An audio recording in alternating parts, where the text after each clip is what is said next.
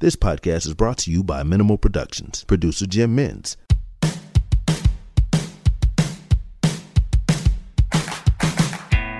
This is Diplomates, a geopolitical chinwag with your host, Misha Zelinsky. G'day and welcome to Diplomates. I'm your host, Misha Zelinsky. This week's episode is with Richard Marles, the Member of Parliament for the federal seat of Corio. Richard is the Deputy Leader of the Opposition and Labor's Shadow Minister for Defence. I caught up with Richard for a chinwag about how COVID 19 has accelerated history's timeline, the rising tensions in the Indo Pacific, why the US is still a force for good, how Australia's record defence procurement program can rebuild our manufacturing sector, the choices facing Australia as it seeks to carve out an independent foreign policy, why sovereign capability is the new black, and how Australia must do much more with its key Pacific partners. And if I could just throw in a quick plug here, for the month of July, it just came to our attention at the show that we were the sixth most popular show uh, in our category of politics in Australia. So, big thank you to everyone who's been supporting the show. Big thanks to everyone who's been rating, reviewing, and spreading the word. It's been really, uh, really quite surprising how many political nerds there really are out there. But look, thanks so much. And uh, without further ado, please enjoy the episode.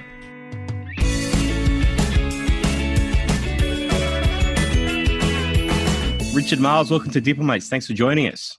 It's uh, great to be here, Misha. Looking forward to it. Now, look, you know, unfortunately, it's very difficult to start uh, any conversation these days without the C word. Um, now, you know, COVID 19, now, this is a foreign policy podcast. You obviously, Labor's uh, defence shadow. Um, to your mind, what do you think is the single biggest? You know, so many changes have come um, from COVID 19, but what do you think is the single, single biggest uh, foreign policy challenge that's come from the crisis? It's a really good question. I, suppose what I think is ultimately, I think it's an accelerant. If I was to identify anything, I think the the sort of um, trends that we had seen out there probably go faster, but um, part of the world that we're in was one that was much more difficult to predict and and obviously challenging for Australia. I mean, we use lines like this was the most challenging set of strategic circumstances that we had faced since the Second World War, and we were saying that before COVID uh, nineteen took hold. Um, I, I, think this has made that you know much more so, kind of multiple multiple times so, and so it, it, it, the the breadth of possibilities for us, um, the, the, the unknowns for us, all of those are much bigger. Um, and what it you know, ultimately where you get to is, is not being able to answer all the questions about what COVID 19 means. Um, but you do realize these are really challenging strategic circumstances for us as a nation. And so the need for us to be able to take care of ourselves has probably never been as important, or at least as important since the Second World War. I think that's right. And, and certainly you can feel the way that seems that the compression of history. Uh, yeah, and the pulling forward of things. I mean, it's a really good term. One of the, the, the things you just mentioned is looking after ourselves. Now, I think a lot of Australians were shocked um, by some of the shortages that we saw um, in terms of PPE, uh, yeah, health and safety equipment. You know, sovereign capabilities now become a bit of a, a new theme. Uh, you know, something that I'm very interested in. But you know, given the exposure to just-in-time supply chains, and and given this sort of you know this sense now that we don't necessarily produce enough of the things that we need you know in a defense context what are the must-haves for, for australia what are the things that we really need to produce here to your mind yeah, well, again, so this is a really good example of where it's it, it's changed thinking, or perhaps um, you know really clarified thinking. So, I mean, if you'd said to me um, back this time last year that the making of surgical masks was a thing that was essential to Australian security, I would have laughed. Um, and yet, um, earlier this year, we had members of the Australian Army at a factory in Shepparton, I think, um, helping to churn out masks because we didn't have enough of them. And so, if something as kind of simple, really, as, as a surgical mask can be um, seen or become uh, central to our own security, it, then, well, what else? And, and it, it, raises a whole lot of questions about that. I mean, from a defence point of view, I think the traditional answer to this question is that we in in an environment where the kind of platforms that you operate off are incredibly complex and you take the joint strike fighter as, as an example i mean this is a, a fighter plane which has been made in and by numerous countries um, and there are absolutely global supply chains in place there. Um, what the, the, the, notion that going back to the Second World War, where we, we, saw the making of fighter aircraft as part of our sovereign capability, that, that's kind of not going to be the case now. But but where people have got to in their thinking now is we at least need to be able to maintain and sustain the platforms that we use here in Australia. Um, so it's certainly that. Um, I, I, think though, you know, there does need to be something of a um, an audit of, of all the defence uh, capabilities that we have, inputs that we have, and then say, okay, over and above that traditional setting, we clearly do need to be able to sustain and maintain the equipment that we use. But are there certain things um, in addition to that, or as part of that, that are absolutely critical? And and I don't have the full answer to that, but I think a, a much broader assessment of what's in that basket um, we will come to see as being what defines sovereign capability going forward. Now, obviously, there's the what um, of sovereign capability, i.e., the things that you get. What what are the things we need to have here? What are the things we need to store? But in terms also the where, um, the Henry Jackson Society uh, did a study which showed that um, of the Five Eyes nations, um, that Australia was you know more most exposed um, of all nations to the the Chinese Communist Party in terms of key production areas. They identified 535 areas, including 30 um, that were critical to future economic innovation. I mean, should we care about the regime that supplies the goods as well as the goods themselves?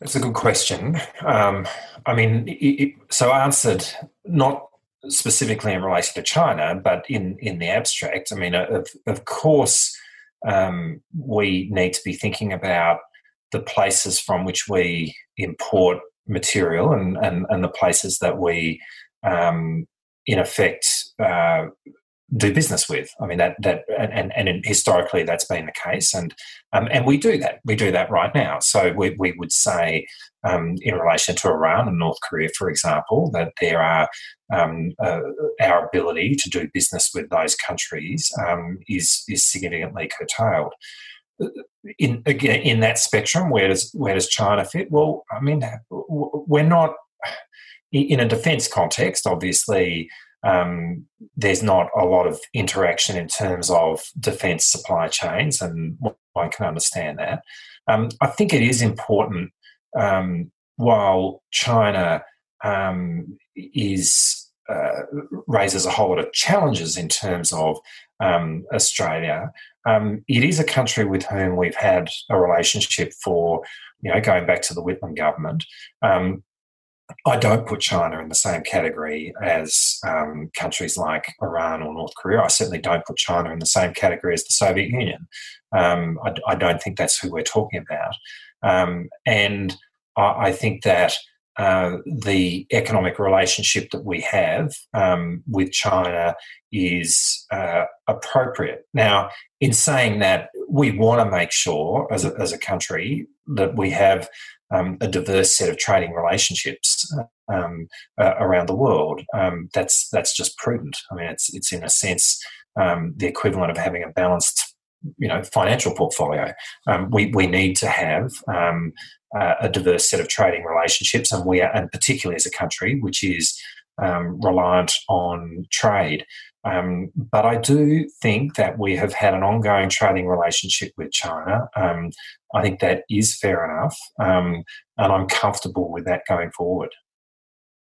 Now, in terms of you know, you, you talked about the you know the speeding up of history, so to speak, and you know, the, you know a contested Indo-Pacific is something that's going to be an inevitable uh, feature of Australia's foreign policy settings. Now, you know, in terms of defence procurement and new kit, Australia, you know, we've made this sort of commitment. I think it's a bipartisan commitment to two percent of GDP, which you know is around give or take around forty billion a year. I mean, do you think, given the challenges that we're seeing and the speed of which this is going, I mean, is that enough in terms of a broad commitment? Um, I, I, think it, it, it's important that we um, determine our spending in relation to defence based on the strategic challenges that we face. Like that, that's kind of when you think about it, a matter of logic.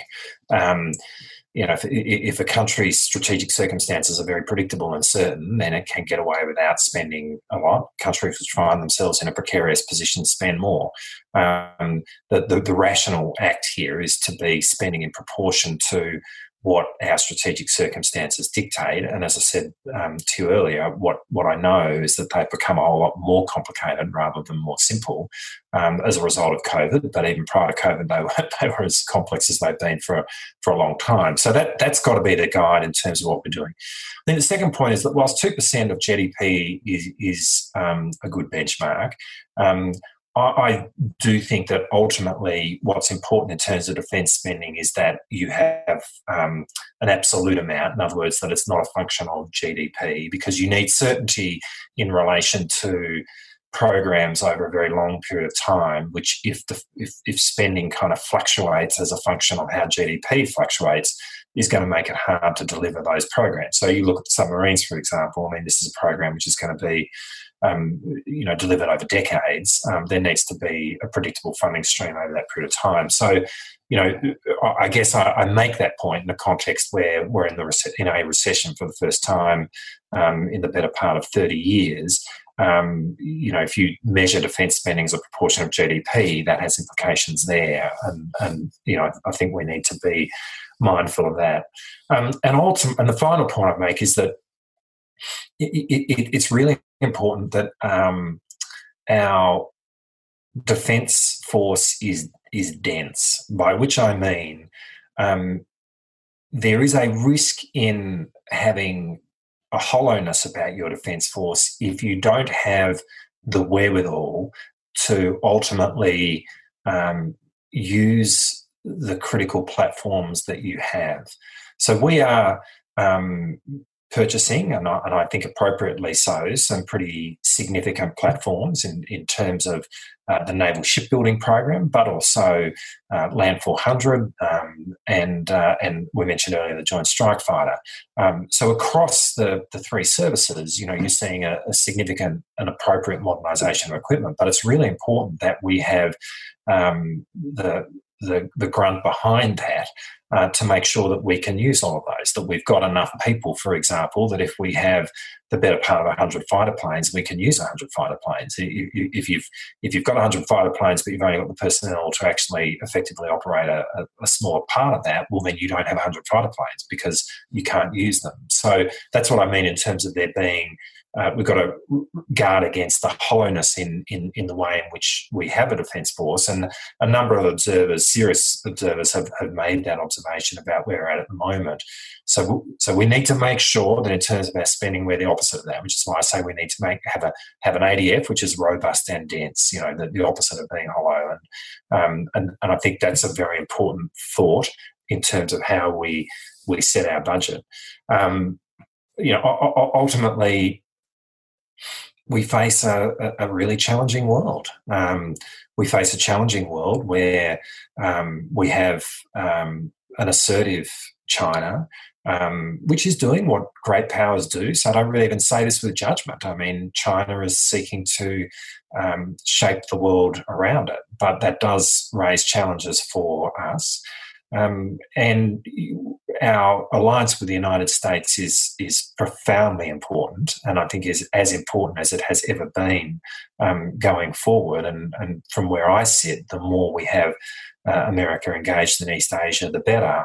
Um, but it's also true to say that there has been um, well, we, have an American president who would regard um, unpredictability as being a virtue, and, and I can understand that, um, but it, it, it, makes life um, difficult for for allies. And so I think with all you put those things together, and what that means is we, we've got to make sure that we're in a position to you know be able to look after ourselves, and and that's why defence spending at this moment in time really matters.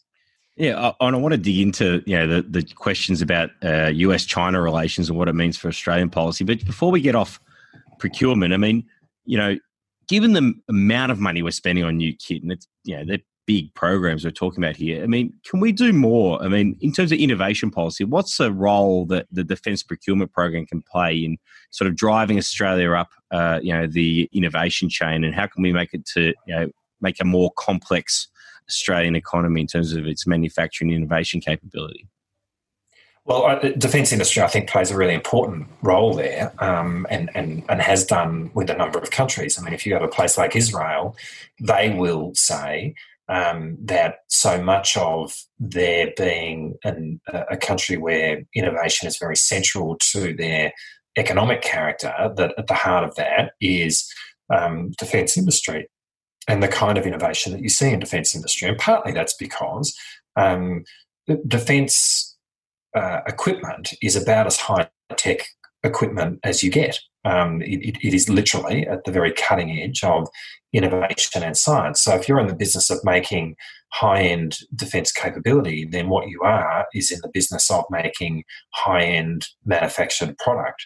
Um, and for a first world nation, that's central to um, the ability to engage in manufacturing. Um, successful first world economies that have export manufacturing as part of their economy do so at the highest end of the value chain, and defence industry can play a really important role in getting you there.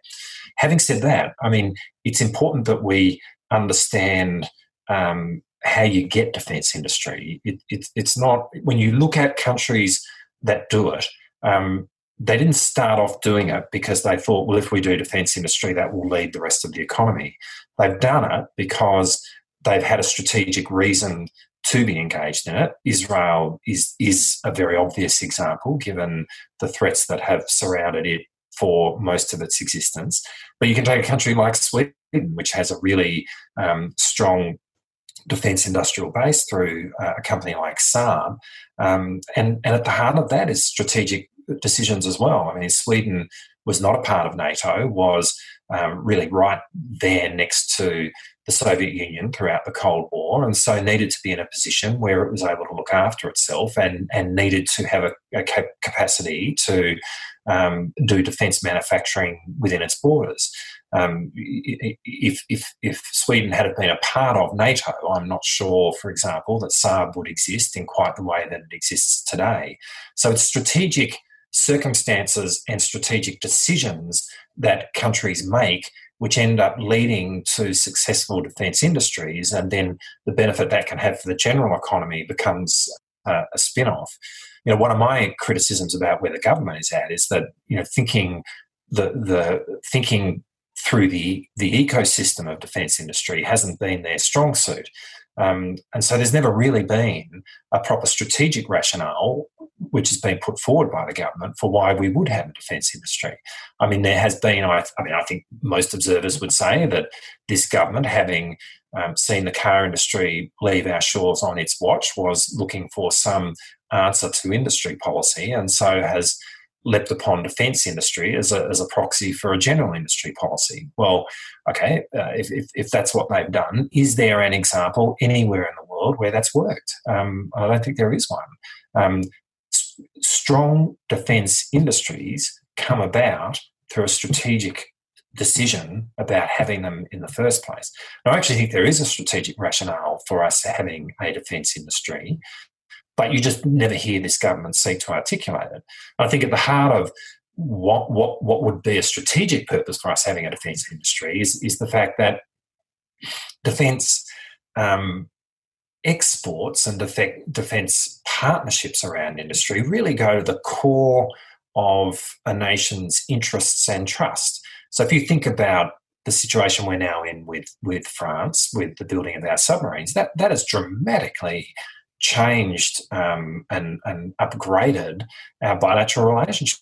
France now is critically important as a, as a bilateral partner to us as a nation because they're involved in the building of our submarines. Um, well, actually, there's the opportunity for us in terms of the way in which we engage in defence industry to um, start partnering with a whole lot of countries within in our region. Um, and if we did that, um, I think defence industry could play a really important role in helping Australia be taken more seriously within the region and within the world. And and and that that's really important for us for a whole range of reasons in terms of our um, shaping our strategic circumstances and, and, putting us in a in a much better uh, position. And I think defence industry we can do it and and can play a really important role there. But you need to actually make that argument, and it's not just a you need to make the argument to the Australian people. I think you need to make that argument to the defence establishment. And I frankly think this government haven't even thought about the argument, let alone made it.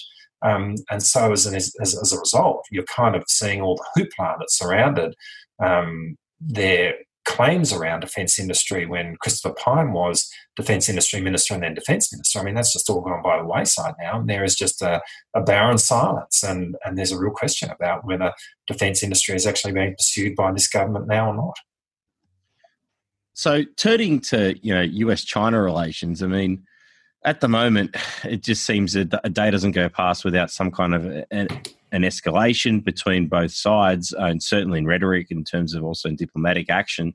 Um, and Australia has likewise found itself in a similar situation. I mean, how should Australia handle this increasingly tense relationship between uh, the Chinese Communist Party and the principal tra- trading relationship on one hand, and then, as you said, uh, our absolute critical uh, security alliance um, that's a long-standing relationship there? I mean, how do we navigate and triangulate this, or can yeah, we? So, well, look, it's a really good question. I suppose the starting point is I think the world feels a lot safer and more secure and and um, more predictable when China and America are talking with each other. So um, it, it's in our interest that that relationship be um, as best as it can be, um, and if it's in our interests for the relationship between America and China to be in the best possible shape, um, then it actually stands to reason that it's in our interest for our own relationship with China to be in the best possible shape.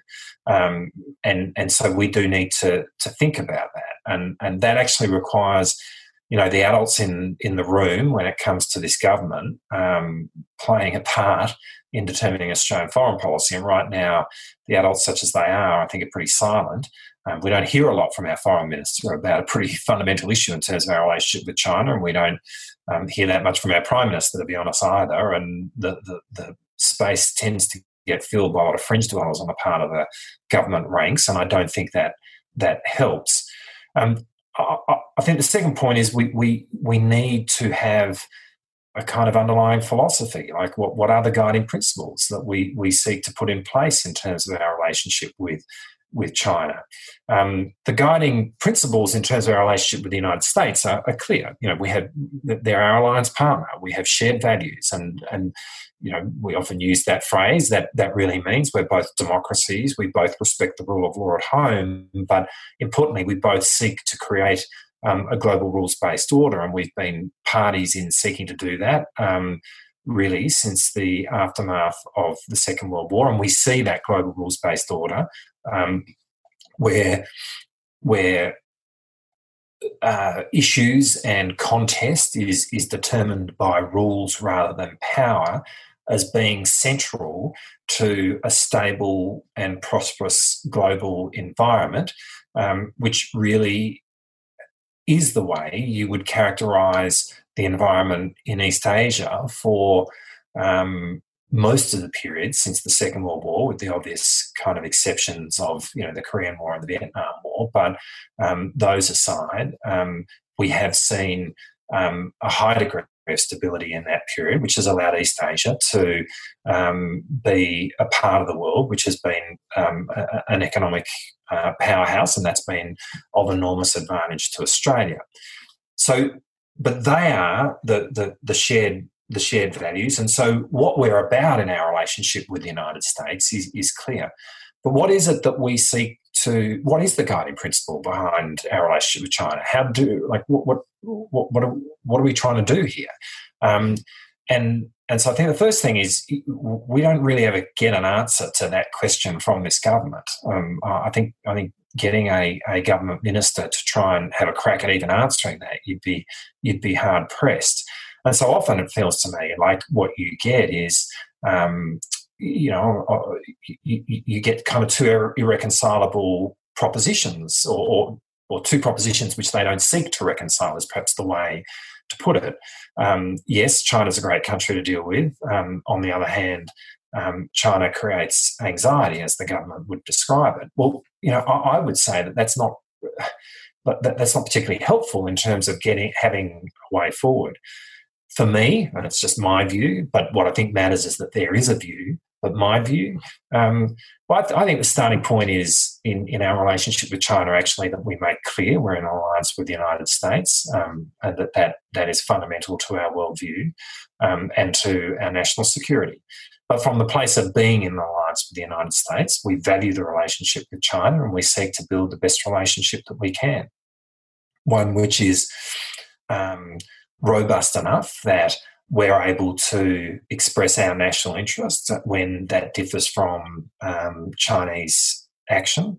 Uh, one where we uh, can raise questions of human rights, but we do so in a manner which also acknowledges human rights achievements, and there are human rights achievements in China, which which we should acknowledge. I mean, it, is important to speak on behalf of the Uyghurs, for example. It's also important, if we're being fair, to acknowledge that China is responsible for the single biggest alleviation out of poverty in human history. Um, it's impossible. It's important to say both sides of that equation, and we also need to submit ourselves to judgment. I mean, part of the global order is that, um, and, and, and what we seek to have sought to do since the Second World War with something like the Human Rights Commission is to place stock in the international community's judgment of individual countries, and that means we're not immune from that judgment. So, in a sense, we, we come to this with humility, but but we will participate in judgment, and it's important that we do that. Um, and from that place, we we we we do seek to do all of those things, but but but build the relationship and and and trade is a critical part of that. Now, I actually think that can be done, but um, it, it, does actually require articulating some kind of underlying um, set of principles which I've tried to do. And then it requires doing decent diplomacy. I mean, there, there, needs to be some personal relationships between senior figures in the Australian government and senior figures in the Chinese government. I don't actually think there's one. I mean, I literally don't think there is a single relationship that exists between a senior member of this government and a member of the Chinese government. Now, that I, I, I find that astonishing. And I find it astonishing in the context of how significant the relationship is, both in terms of its challenges and its opportunities for our nation. Um, it's certainly, you know, under previous governments, there, there were um, personal relationships which um, were able to mediate the difficult moments. But right now, there, there is just nothing. Um, and, and I think that's a, a, a, real issue. So, you know, I think we've got to do our foreign relations as a nation a whole lot better. I think we've got to have a set of guiding principles, and then I think we've got to do our diplomacy well. Um, this, isn't rocket science. This is just saying we've got to actually do foreign policy like you know uh, a, a grown up nation that we should be. Um, and I think that would go a long way to helping us navigate what is a difficult terrain. So, I mean, it goes without saying that um, currently um, we're not in the good books of the Chinese Communist Party, and you know you talked a lot about striking the balance there. The business community basically sort of goes into a tears every time uh, the relationship gets into any sort of choppy waters, saying essentially we should just acquiesce for the benefit of just you know letting the the good times roll on. You know, in terms of the decisions that have sort of earned the ire, uh, you know, if you look at foreign interference laws, if you look at decisions relating to Huawei and 5G, if you look around calling out of misinformation, if you look at South China Sea in terms of the uh, you know adherence to international law, perhaps even more recently around Hong Kong, though t- we tend to not really talk a great deal, to be honest, about domestic affairs in China as a country.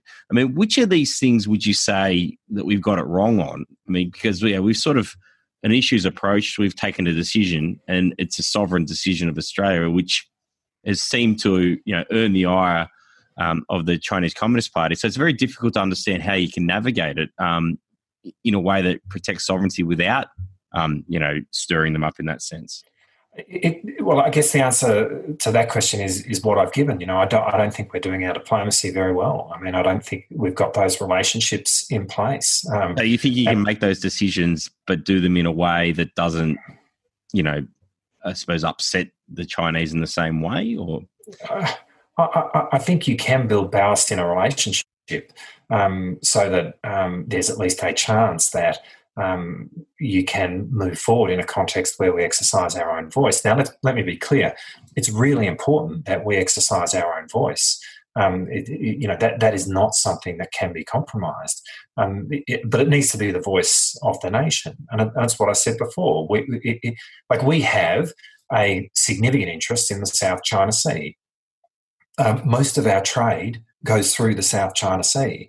The UN Convention on the Law of the Sea which if which if you like is the rules of the road for that part of the world, well, for, for the high seas, which includes that part of the world, um, is, is fundamentally important to us as an island trading nation.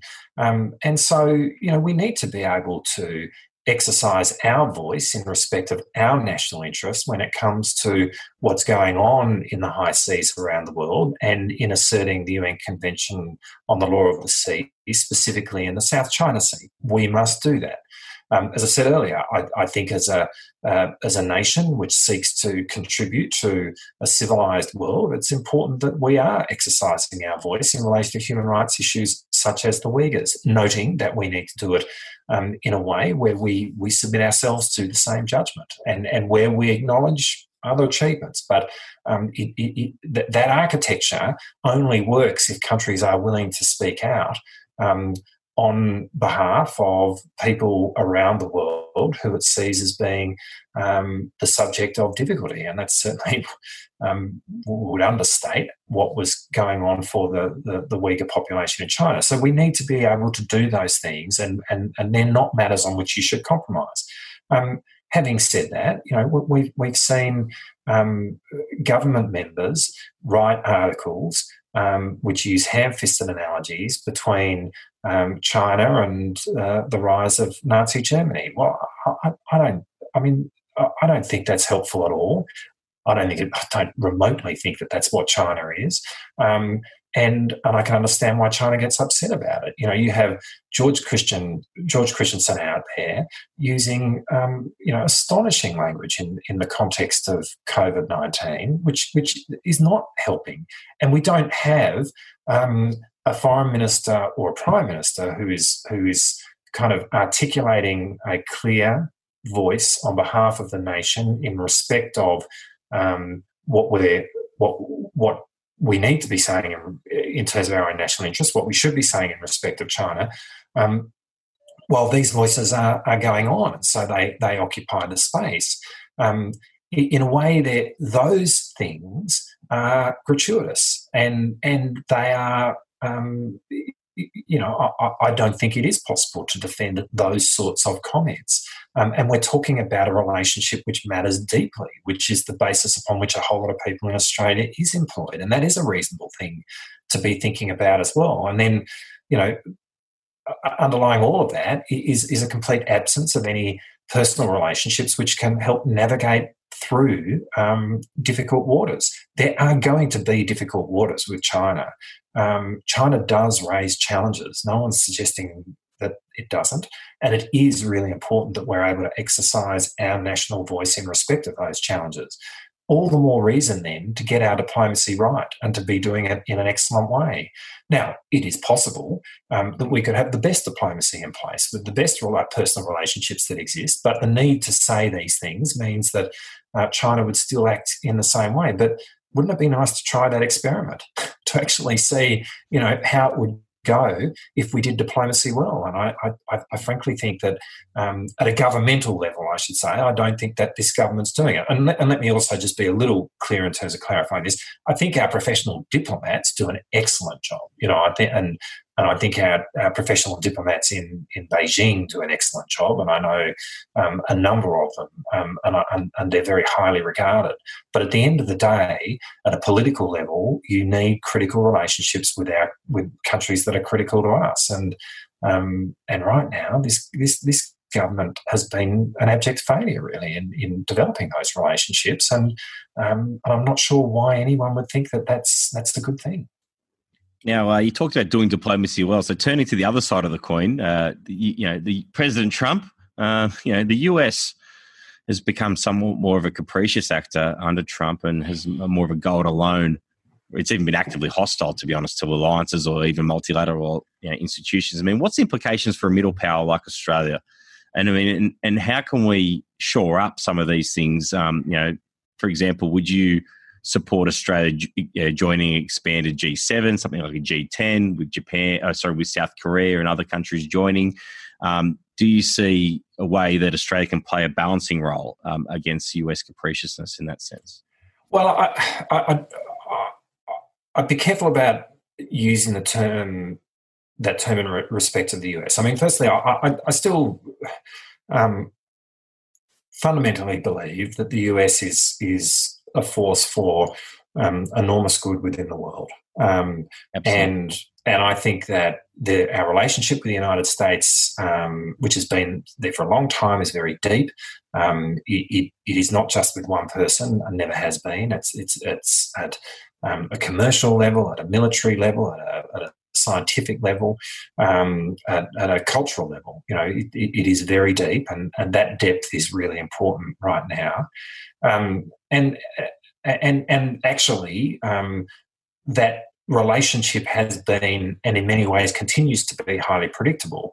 I think the one thing with President Trump, as I said earlier, is that he he would see his own unpredictability as a virtue, and and and I think that um, that that makes life challenging for an ally. I mean, we would obviously prefer to have um, a, a, more predictable um, uh, line of sight about what the president's actions are going to be, but that's that's not who he is, and so um, that that's just where it's at. But um, but I but I think it is really important that we we understand um, that, that we not completely judge America by um, one person. I mean, the president is clearly relevant, highly relevant to the running of America. Um, but America is a big place and it's a very deep relationship, and, and it's a relationship which will be in place, um, let's say, five years from now, irrespective of who wins the presidential election this year. Uh, but in, in, in a world post Donald Trump, whenever that world is, um, we will still be in a very strong alliance with the United States, and they still maintain all the, the core values that we hold. And, and um, and I think that's really important in terms of how we um, view our relationship with America going forward. I, it, it, I think it's about putting it all in, in context and and understanding that. I think what we need to be doing is making sure that we are able to um, take care of ourselves to the extent that we we can. Um, uh, that we need to have more of an eye on that.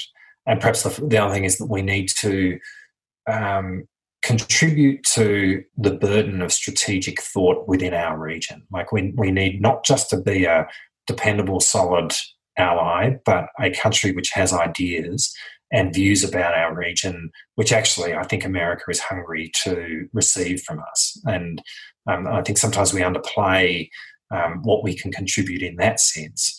Um, it's probably all a long-winded way of saying I think Australian leader now is a time for Australian leadership, and I think leadership um, within our region, but leadership within the alliance as well. And I, I think that's probably the, the, the best way of making sure that we keep the alliance um, in the best possible shape at this moment in time. So, in terms of Australian leadership, then, I mean, do you think we should seek a seat at the table at some of these major, you know, uh, you know, uh, diplomatic uh, groupings? I mean, obviously, we under Rudd, uh, Labor was very central in creating the G20 um, for the GFC response, which is still an important institution. But should we be seeking to deepen and, and, and expand our influence in, in things like an expanded G, G7 or, or something like that? Oh, I think the more tables we're at, the better, to be honest. Um, and and I think um, you know that, would obviously be a fantastic opportunity for Australia were that to eventuate. And the G20 um, is is a really important forum for Australia, and um, Australia helping to shape, for example, the East Asian Summit is is is really important. Um, Australia's pivotal role back um, during the Hawke and Keating governments in the creation of APEC um, is is is important. Um, so I think you know these are um, important bodies for us to be a part of, and and I think the reasoning goes a bit like this: if, if you know we have a real premium on being taken seriously. That that might seem like an obvious and trite thing to say, but it, it's um, it, it really stems from the fact that we we well, along with New Zealand, um,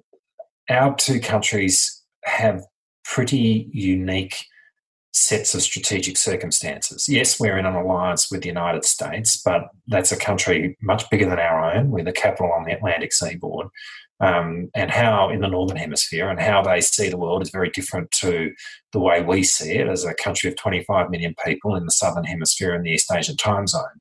Um, we're not part of, to use a Labor Party analogy, in a sense, we're not part of a faction. You know, we're not we're not a European country in the European Union. We're not an African country in the African Union. We we are um, we have to navigate our way in large part on our own, um, and that means we we actually need to play bigger rather than smaller when it comes to foreign policy because um, we have to figure this stuff out for ourselves. Like there is no one else who is we, sharing the, the the burden of strategic thought about our circumstances. We can do it with New Zealand, but but um, beyond New Zealand and ourselves, we really need to be figuring this out for ourselves, and and that means we need to play big. And play big is is is not just um, about a kind of misplaced sense of how the extent to which we can shape the world. Um, it, it, it's actually about so that we learn. Um, being at these tables helps us to learn and to understand the way the world works, and we need to. We have a premium on that more than most. Um, and if we're going to be able to navigate our own way through, then actually we've got to be out there, um, being in these forums, understanding the way the world's going to work so that we can plot our path because there's not really going to be um, anybody else giving us that. Um, now, that is actually very different to being a European nation, which can talk to other European nations, or as I said, an African nation, which can share notes with with um, those other countries in the African Union. We've, we've really got to work this stuff out for ourselves. So in many ways, I often say that we've got a, a bigger premium on on playing big and, and and on being taken seriously than almost any other country in the world, and I, I genuinely think that's right. Um, and so, being present in in these places, making sure that we are there at the G20, um, I, th- I think taking our place on the UN Security Council periodically. You know, these are really important things for us to do um, because they help us understand how the world's working, and, and, and we really need to understand it. Yeah, and so we've talked a lot about, I suppose, yeah, Indo-Pacific, East Asia, Southeast Asia, but you know, drawing it right down to our backyard, our real backyard. And I know you're someone talks a lot about this, but the Pacific, you know, I mean, to put it bluntly, I mean, we've had the step up here from the government, but I mean, is this somewhere where we've dropped the ball? Because this is actively, you know, China is now actively contesting the region. It's traditionally an area where it's been Australia's domain in terms of its diplomatic relationships. I mean, do you think we have dropped the ball here, and are we doing enough? I think over the journey, um, it, it's been as big a blind spot in terms of our strategic framework, in terms of our national security as any. Um, now, I welcome the step up, but the step up needs to be more than rhetoric. It's got to be real. Um, and, and it's got to be noticed um, by countries in the Pacific, and it's got to be reflected in, in, a, in a fair income changed attitude from people in Australia. I mean, a point I've, I've made a number of times is there's there's ten countries in the world who would probably um, identify their critical um, number one bilateral relationship as not being with the United States or not being with China, but with us. Um, but go out there and ask anyone to name the 10 countries. I mean, like, it, it, and it says something about our kind of psyche. I mean, you would think if you're a practitioner in this space that you, you would rattle those countries off in an instant because um, the, the, the countries which see us as being completely central to their world necessarily has to define um, a space in which we are um, as important as any. And, and, um, and yet, you know, by and large, we, we tend not to think about this and nearly in the way that we nearly enough in the way that we should.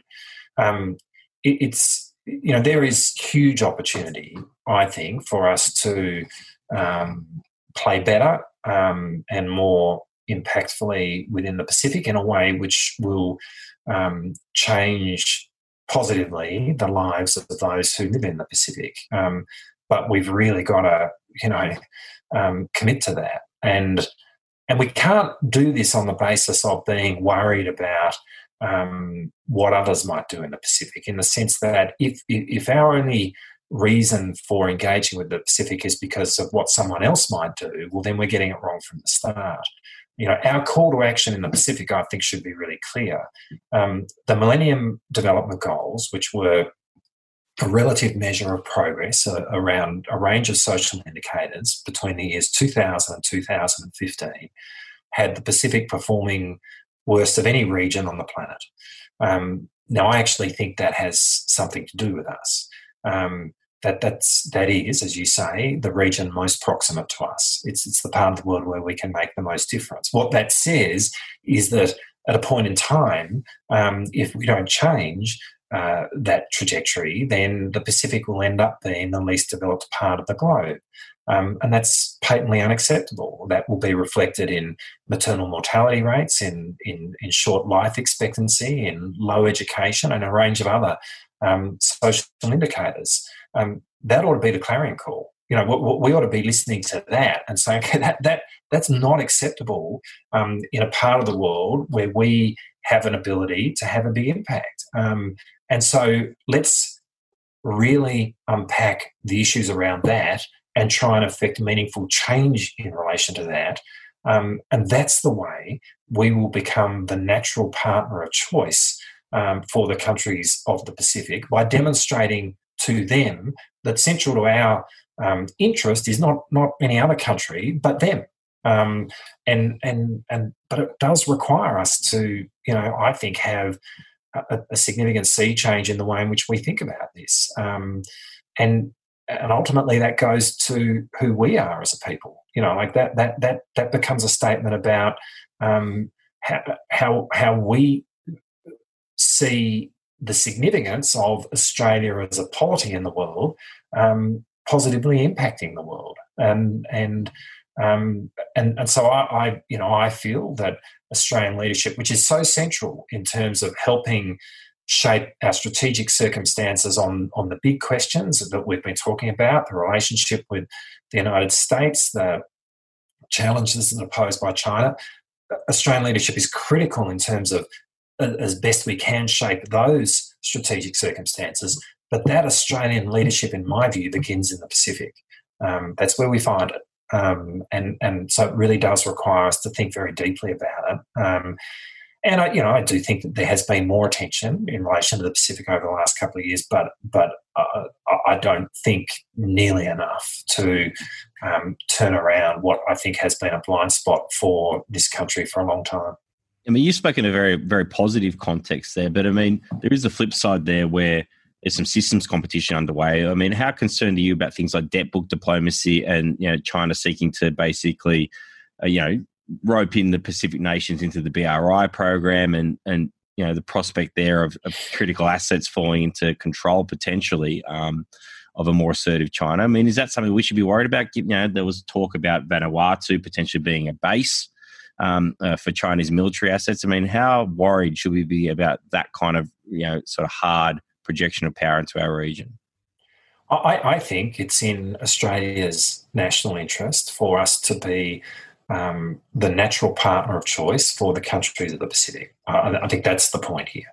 Um, and I think we get there by focusing on uh, the countries of the Pacific themselves. And I think um, if we just if if we get worried about what other countries are doing, and, and certainly if we start lecturing the Pacific about who they can have relationships with, then we're not on a pathway to success here. Um, you know, success lies in us focusing on the relationship that we have with the Pacific and getting that right. And that, at its heart, is about making sure that we place the um, interests and the fortunes of the people of the Pacific at the center of what we seek to be doing in the Pacific. Mm. Um, now, I, I we, we, can do all that, and, and we, we, we do. We, we are in a position where um, we can be the natural partner of choice, and, and I'm um, I feel very confident about that. But I also don't think that that's inevitable. I don't think that that happens by us just being here.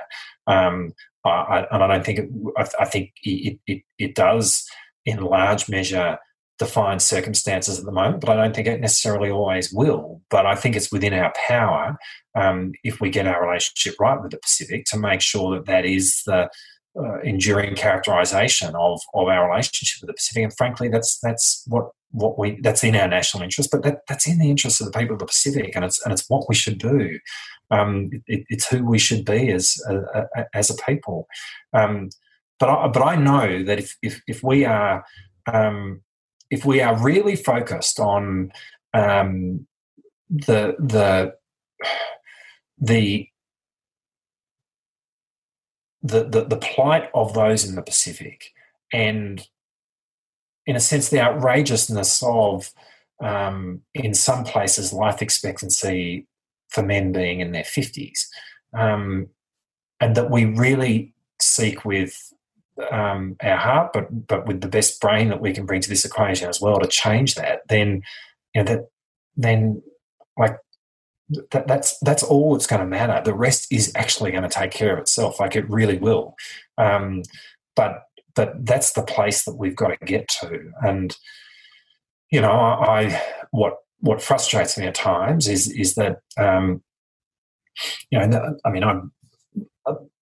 I, I, let me sort of declare I love the Pacific, and I've completely fallen in love with it. But um, it, it, it, frustrates me that not enough of us um, understand it and and see its importance, but also see um, the cultural wonder that it represents, and and a kind of um, uh, uh, have opened their hearts to, to how incredible a part of the world it is and, and how lucky we are to really live as part of it and to have the opportunity that we have to contribute to it. And that's where we've got to go. It's, it's there's a kind of an emotional connection which um, I, I, think that we've got to get to. I mean, I, I think that you know it's interesting comparing us with with New Zealand in in respect of this. Um, New Zealand do uh, I think identify in in a in a deeper way with the Pacific for a whole lot of reasons that that make sense. I mean, um, the I mean Auckland is a is, is, a much more Pacific city than any city which is, exists in Australia. Um, New Zealand is part of Polynesia. Um, so it, it's it, you can see why it happens. Um, and, and maybe it is a tall order to ask Australia to sort of have that that same cultural connection. Um, but actually, we have a lot more presence in the Pacific than New Zealand, much, much more. Um, and if we could back it up with just a bit of that kind of connection, um, then I think that we, working alongside New Zealand, would would go a long way to securing the kind of interest that we need to um, in terms of the relationships that we should be building with the countries of the Pacific.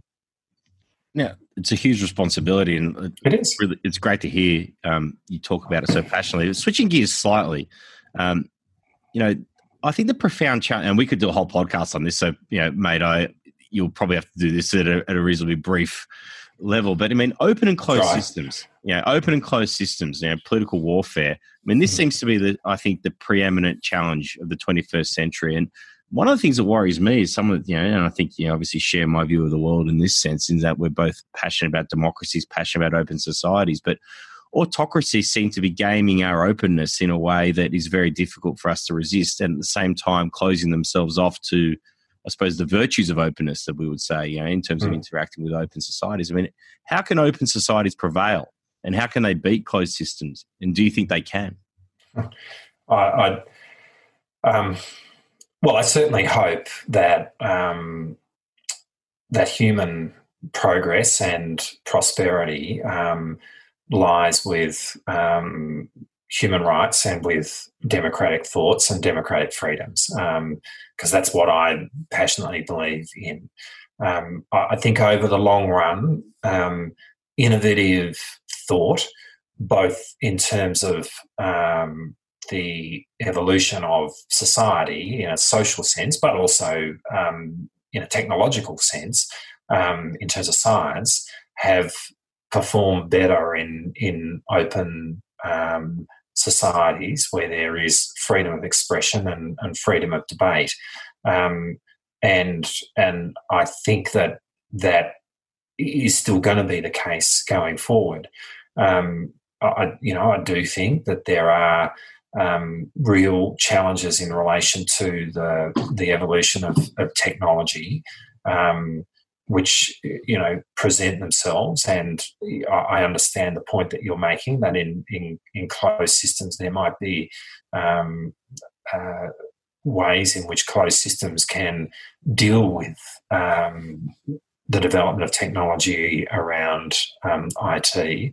But ultimately, I think this has got a fair way around, and, and I do I do passionately believe um, in um, you know the power of um, you know government of the people by the people for the people. I mean, I, I think um, giving uh, putting the people central to um, the equation is is still the best recipe going forward. And so, um, you know, I, I I don't take democracy for granted. I think it is something that needs to be continually worked at. But I'm as strong a believer in it. As strong I am as strong a believer in it at this point in my life and at this point in time as I has as I have ever been. And I think that is still fundamentally critical to um, the future of um, of a more civilized world. Well, a, a very uplifting uh, place and the more formal part of the proceedings. Now, I know that you've been dying to get to this part, and the audience can't wait to hear your answers about you know the my trademark clunky segue to my incredibly hokey and lame part of the show, the fun part of the show. Now, you're a very worldly man, Richard. Um, who are the three people, uh, foreign guests that would come alive or dead, that would be brought along to a barbecue with you up there in Geelong? Um, you know, it might be difficult to get them there, even if they are alive with the COVID restrictions made. But uh, you know, it's fantasy football, so we can do our best. But uh, who are they and why, mate? Okay, well, it, it, it's um, so I'm answering this in, in a political way. Um, that, that, well, you are a politician, mate. I can't. Yeah. Exactly. I mean, you know, there'd be a there'd be a sporting version of this. Um, you know, where I, I, would love to meet Tiger Woods, and I'd probably like to meet Bobby Jones, um, uh, and um, you know, you could kind of throw in the Abletts and, and Shane Warne. Um, I, I also kind of figure that mate, we're gonna, if, if Warney's coming, I'm definitely coming. All right, so yeah. I, I, also think though that it's, um, uh, I mean, they're all, um, I'm sure, great people. I, I, I love their uh, efforts on the sporting field, and I kind of have a, a, a bit of a rule that I, I, don't know whether you, you want to get to know your sporting heroes. I, I just enjoy what they do on the on the on the sporting field. You always got to be careful about your heroes. They do say. so so let me answer the question in a political way though, oh, sure. and I would would so none of them are alive. Um, uh, Abraham Lincoln for sure, who's definitely my great political hero. Um, but I would love to have him at a barbecue because um, by all accounts, he was he was a he was a raconteur. He was funny. Um, he was self-deprecating. Um, he had a kind of um, a certain melancholy, but a but a, a, a, warmth and a charm about him, which which I would love to um, experience firsthand. Um, and you know, I, I, he he is the great man.